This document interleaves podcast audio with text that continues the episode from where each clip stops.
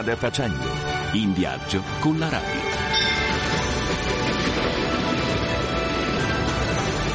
On the road. En voyage. Reisen. Viajando. Strada facendo.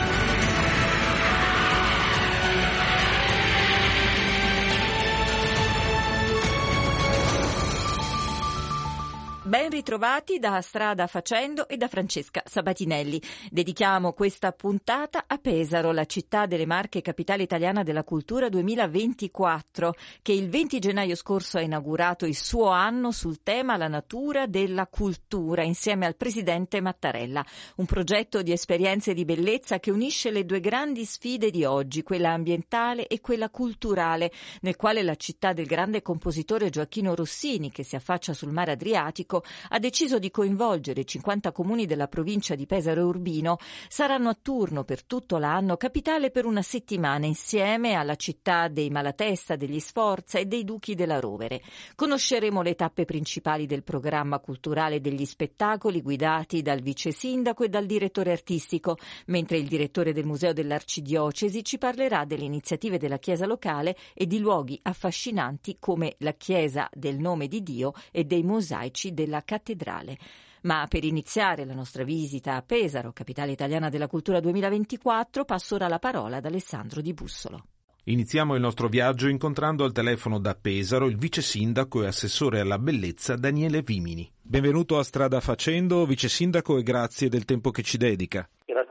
Dell'invito. Qual è il tratto che caratterizzerà Pesaro 2024? Forse il progetto 50 x 50 capitali al quadrato che coinvolge i 50 comuni della provincia Pesaro Urbino? Sì, c'è una forte attenzione al territorio, il progetto 50 x 50 è forse il più grande dei 45 filoni di progetto che costituiscono il dossier La natura della cultura con il quale ci siamo aggiudicati il titolo di capitale italiana per il 2024. È una bella opportunità che crediamo anche di ricucitura territoriale, la nostra è una provincia non grandissima ma con una storia importante dal punto di vista della storia dell'arte, del paesaggio e collegare 50 comuni in 52 settimane sarà un bel viaggio anche per ritessere legami tra vallate, tra gli stessi luoghi dello spirito e luoghi dell'arte. Ma il filo conduttore del percorso sarà la pace con natura e difesa dell'ambiente. Come si legano alla cultura? Si legano in maniera importante, uno perché c'è una cultura della pace data dal lavoro delle associazioni, data anche dal, dal segno che abbiamo voluto dare già da, dal primo capodanno, collegandoci anche con la marcia di Pax Christi, con la Terra Santa, dal Magnificat di Gerusalemme, che è stata fondata da padre Armando Pierucci, pesarese onorario, questa scuola di musica interconfessionale, ma che soprattutto sfida i momenti di difficoltà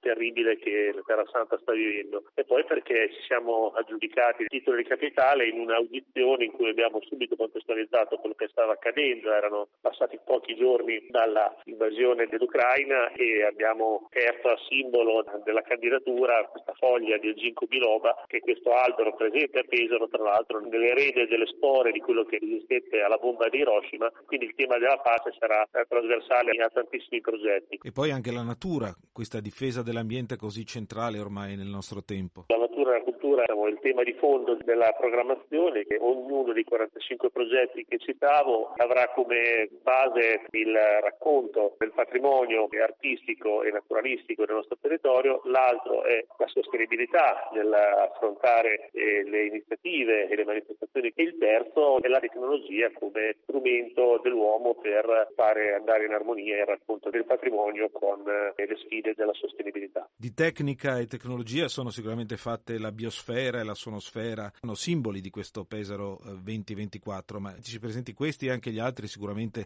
il vostro Rossini e anche il nuovo auditorium Scavolini. La sonosfera è stato il simbolo della candidatura e sarà il primo benvenuto che daremo a quelli che abbiamo chiamato cittadini temporanei della città per il 2024. Sonosfera è un miracolo della tecnica, è unica al mondo, è un teatro acustico che può ricostruire qualsiasi ambiente sonoro, che sia vent'anni di registrazioni svolte dai nostri tecnici all'interno delle foreste amazzoniche, del Borneo e dell'Africa, che è un altro programma di sonosfera di cui dobbiamo ringraziare tra l'altro la grandissima collaborazione dei Musei Vaticani, è questa esperienza di Raffaello in sonosfera. Come ci a UNESCO della musica abbiamo in questo teatro acustico, che però è anche un anello video, di estrarre dalle immagini e degli affreschi della stanza del Segnatore in Vaticano tutti gli elementi musicali e culturali che Raffaello andò a inserire in questo capolavoro. Abbiamo unito a questo una biosfera, che è una sfera tecnologica completamente rivestita di LED che vuole rappresentare la Terra, o anche le sfide della contemporaneità, e questa sfera potrà raccontare 24 ore su 24, posta all'aperto aperto, 4 metri di diametro nella piazza principale della città,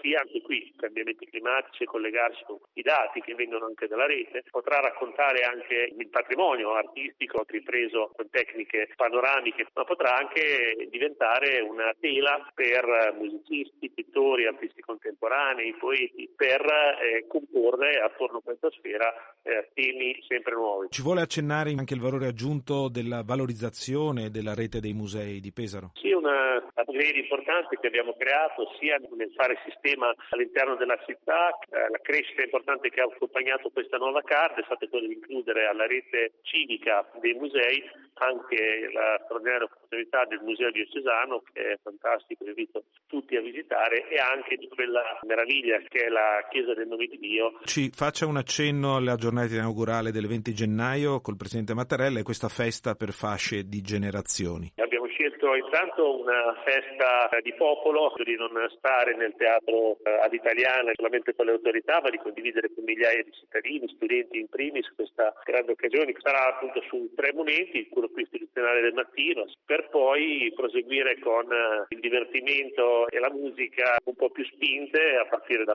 Zero il pomeriggio e Casa Dei con la sua orchestra poi ci sarà una chiusura con Rosa Chemical che punta ovviamente ai più giovani. Grazie a Daniele Vimini, vice sindaco, assessore alla bellezza del comune di Pesaro. Vorremmo che ci salutasse proponendoci un brano musicale che ci accompagnerà in questo viaggio alla scoperta di Pesaro 2024, capitale italiana della cultura. Mi piacerebbe farvi ascoltare da Simone Cristicchi Franciscus, anche perché nel mese di settembre, in vista del 2028 del cinquantenario di Cappuccini, ospiteremo un grande appuntamento internazionale. Ci sono uomini anonimi e altri eccezionali, uomini semplici eppure rivoluzionari, uomini liberi, bruciati vivi sul rogo come eretici, cancellati dal fuoco, uomini svegli ed altri addormentati. Uomini spenti o troppo illuminati, uomini che non lasciano indifferenti, uomini avanti anni luce per i loro tempi. Abbiamo nostro ospite Agostino Ritano, direttore artistico di Pesaro 2024. Ben trovato e grazie per essere nostro ospite. Salve, grazie a voi per l'invito. Siamo da poco entrati in questo 2024 che rappresenta questa importante sfida per Pesaro. Agostino Ritano, come vi sentite? Beh, ci sentiamo in questo momento parecchio emozionati perché tra qualche giorno inaugureremo proprio ufficialmente il nostro anno da capitale italiana della cultura. Traguardo davvero importante per Pesaro. Difficile raccontarli questi 365 giorni di intensissimo programma culturale. Ci può accennare qualcosa? Il programma culturale di questo nostro anno da capitale lo abbiamo organizzato in cinque sezioni che ci aiuteranno a declinare il nostro tema di candidatura che è la natura della cultura, ovvero cercheremo di esplorare le relazioni contemporanee tra natura, arte e tecnologia e dentro i legami, le relazioni tra questi tre elementi che probabilmente possiamo ritrovare le grandi sfide che ci ritroveremo ad affrontare nei prossimi anni. Quindi natura, arte e tecnologia suddivise in cinque nature della cultura, quindi che abbiamo chiamato la natura mobile della cultura, la natura ubiqua della cultura, la natura imprevedibile, la natura operosa e vivente della cultura, quindi cinque sezioni che ci consentiranno di fare un viaggio attraverso questi tre elementi che sono parte della stessa sfida, della stessa medaglia. Cercheremo ad esempio eh, di ragionare molto su questa centralità che abbiamo dato all'uomo rispetto al resto del vivente. Lo faremo ovviamente con l'aiuto, il supporto e il protagonismo degli artisti che ci porteranno per mano in questo viaggio tra le nature della cultura. Ci sono progetti anche di livello internazionale, ospitiamo artisti provenienti da circa 35 paesi del mondo. Questo proprio perché vogliamo avere sguardi diversi, consapevoli che la diversità, la capacità che la cultura ha di occuparsi della diversità in questo momento sia assolutamente una linfa preziosa per poter affermare un messaggio di pace e di fratellanza universale. Il calendario degli eventi presenta nomi non indifferenti per quanto riguarda gli artisti che saranno presenti appunto a Pesaro. Chi verrà? Beh, verranno all'incirca 400 artisti, alcuni di questi particolarmente noti, anche perché alcuni di questi hanno un po' segnato anche la storia dell'arte degli ultimi anni. Ad esempio Marina Abramovic, ospiteremo la performance The Life, una performance di realtà mista che la Abramovic presentò alla Serpentine Gallery di Londra nel 2019, poi a causa della pandemia non ha più riallestito questa performance e la ospiteremo nel pieno centro della città e quindi ci sarà la possibilità di fare questa esperienza intima con l'opera dell'artista Abramovic, così come sulla stessa dimensione di sperimentazione tecnologica ospiteremo il progetto Kagami di Ryuki Sakamoto e Team Drum, una prima assoluta, un progetto particolarmente sfidante anche dal punto di vista delle tecnologie perché il leggendario compositore che è scomparso nel marzo del 2023 ritornerà ovviamente sotto forma di realtà virtuale, il pubblico avrà la possibilità quindi di vivere un'esperienza di concerto a strettissimo contatto con l'artista e avrà la possibilità in questo metaverso diciamo dell'esperienza culturale di fare anche esperienza con tutte le altre persone che in quello spazio contemporaneamente faranno questa esperienza così speciale con il compositore giapponese. E così eh, altri progetti ad esempio cercheremo di far risuonare lo spirito di 30 alberi monumentali presenti nel territorio di Pesaro e provincia grazie alla voce di cittadini, attori e performer che appunto metteranno a disposizione la propria voce per costruire dei monologhi e restituire la esperienza millenaria che questi alberi ci possono consegnare. Pesaro che sarà immersa in questo importantissimo anno, in questo importantissimo ruolo, però allo stesso tempo continuerà a vivere alcuni festival. Mi vengono in mente ad esempio la mostra internazionale del nuovo cinema, il Festival nazionale di arte drammatica. Tutto questo continuerà ad esistere e a ritrovarsi all'interno di questo anno. Assolutamente sì, diciamo che la vivace scena culturale pesarese sarà ulteriormente vivacizzata dal cartellone speciale dell'anno da capitale. Alcuni progetti culturali storici della città, ad esempio appunto il Festival internazionale del nuovo cinema, entrerà in relazione anche con il tema di questo anno da capitale e quindi si creeranno scambi, tematizzazioni sempre per poter riuscire a declinare al massimo delle nostre possibilità possibilità il nostro tema focus. Lo farà il Festival del Cinema, lo farà il Rossini Opera Festival e tanti altri festival e manifestazioni che comunque si realizzano già da qualche anno a Pesaro, ma direi anche nella sua provincia, ovvero per 50 settimane avremo una capitale aggiuntiva della cultura, quindi ci sarà Pesaro e ci sarà una città della sua provincia che per una settimana sarà capitale della cultura insieme a Pesaro. Grazie ad Agostino Ritano, direttore artistico di Pesaro 2024 per essere stato con noi. Le chiedo a questo punto un saluto ai nostri ascoltatori e un invito. Assolutamente, invito tutti a venire a Pesaro a toccare con mano quello che è per noi in questo momento decisivo, cioè una riflessione attorno alla relazione tra l'uomo contemporaneo e la natura. Lo faremo ovviamente con un ritmo rossiniano, lo faremo quindi con un crescente rossiniano nella speranza appunto di potervi accogliere con gioia e speranza verso il futuro. Grazie a tutti. Per l'ultima tappa del nostro viaggio raggiungiamo al telefono nel suo ufficio del Museo dell'Arcidiocesi di Pesaro Filippo Alessandroni, che ne è direttore ed è responsabile dell'ufficio per i beni culturali dell'Arcidiocesi. Benvenuto su Strada Facendo Filippo e grazie di essere con noi oggi. Grazie a voi, è un piacere essere qui. Con lei completiamo la nostra visita a Pesaro, capitale della cultura 2024, con le iniziative dell'Arcidiocesi e della comunità cristiana. Qual è il filo rosso che unisce tutti i vostri progetti? Sicuramente la compartecipazione ad un progetto molto importante che coinvolge tutta la città, toccando temi che sono anche alla base di questo progetto, quindi l'inclusività e il fatto di scoprire dei luoghi che magari sono poco conosciuti. Già dal 21 gennaio e per sei mesi inizierete gli appuntamenti itineranti delle riflessioni sulla parola di Prendi e Mangia. Di cosa si tratta? Progetto che dura da tanti anni, ma quest'anno avrà un'edizione particolare. È una rassegna interdisciplinare, una riflessione sulla parola, è stata ideata da un parroco molto amato qui a Pesaro, Don Giorgio Giorgetti, che è morto qualche anno fa, ma ha lasciato appunto in eredità questa testimonianza di fede e di cultura che è portata avanti oggi dall'ufficio catechistico e dall'apostolato biblico dell'arcidiocesi.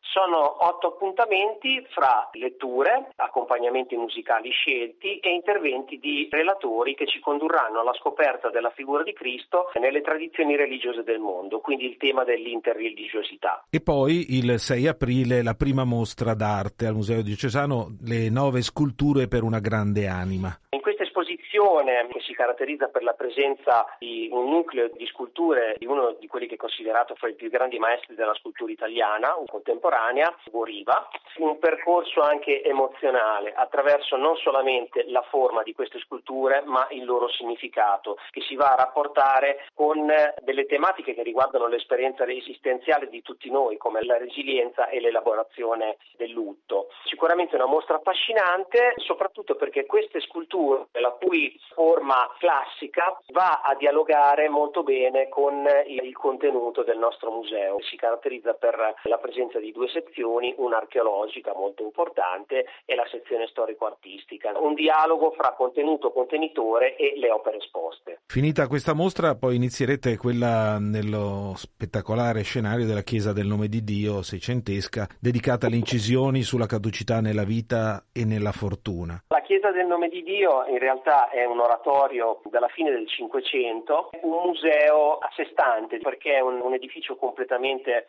ricoperto di dipinti sia nel soffitto e nelle pareti, alla maniera degli oratori veneziani. È veramente già un luogo straordinario e da scoprire di per sé. Questa mostra riguarda proprio la tematica di fondo dell'oratorio, appartenuto alla confraternita del nome di Dio o della buona morte, quindi che si occupava di dare la sepoltura ai poveri. Tratteremo il tema attraverso un'esposizione di queste incisioni eh, di arte antica, autori fra il 5 e il 600, sia italiani che tedeschi, fiamminghi, ripercorrendo un po' tutti quegli elementi simbolici eh, che possono essere il frutto dell'estro creativo di, di, questi grandi maestri, quindi di trovare un filone comune con il, il contenitore, la Chiesa del nome di Dio. I luoghi culturali principali della vostra arcidiocesi, la cattedrale, questa chiesa e il museo diocesano saranno poi coinvolti nel grande progetto Arte e Catechesi. È un progetto che stimola delle relazioni, si svolge in collaborazione con l'ufficio catechistico diocesano e il nostro ufficio beni culturali e rappresenta proprio anche un laboratorio sperimentale eh, nell'ottica del cammino sinodale, quindi attraverso i tre principi di questo cammino, comunione, partecipazione e missione, cercheremo di camminare alla scoperta di questi luoghi culturali che per noi sono centrali e attraverso il linguaggio dell'arte affrontare il grande tema dell'evangelizzazione. È un percorso culturale, si basa sulla visita a questi luoghi culturali,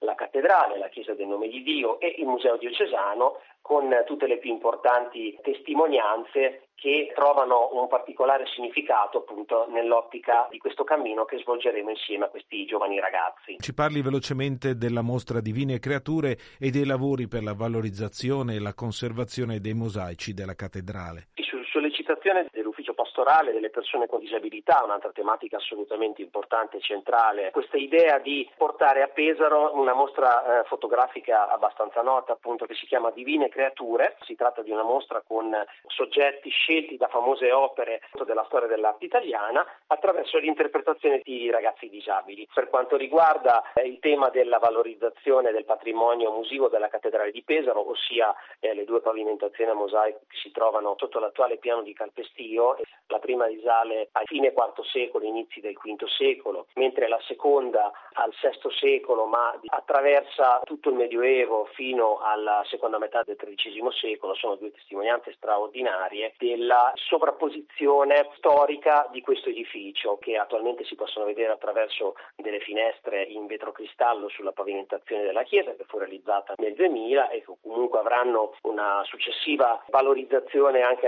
all'interno di questo anno della cultura 2024 poiché stiamo studiando appunto delle azioni di conservazione, di valorizzazione, di studio e anche di fruizione attraverso l'adozione di nuove tecnologie del digitale. Per questa puntata è tutto, in redazione Alessandro Di Bussolo, da Francesca Sabatinelli un buon fine settimana a tutti voi, appuntamento a sabato prossimo con Strada Facendo. Strada Facendo, in viaggio con la radio.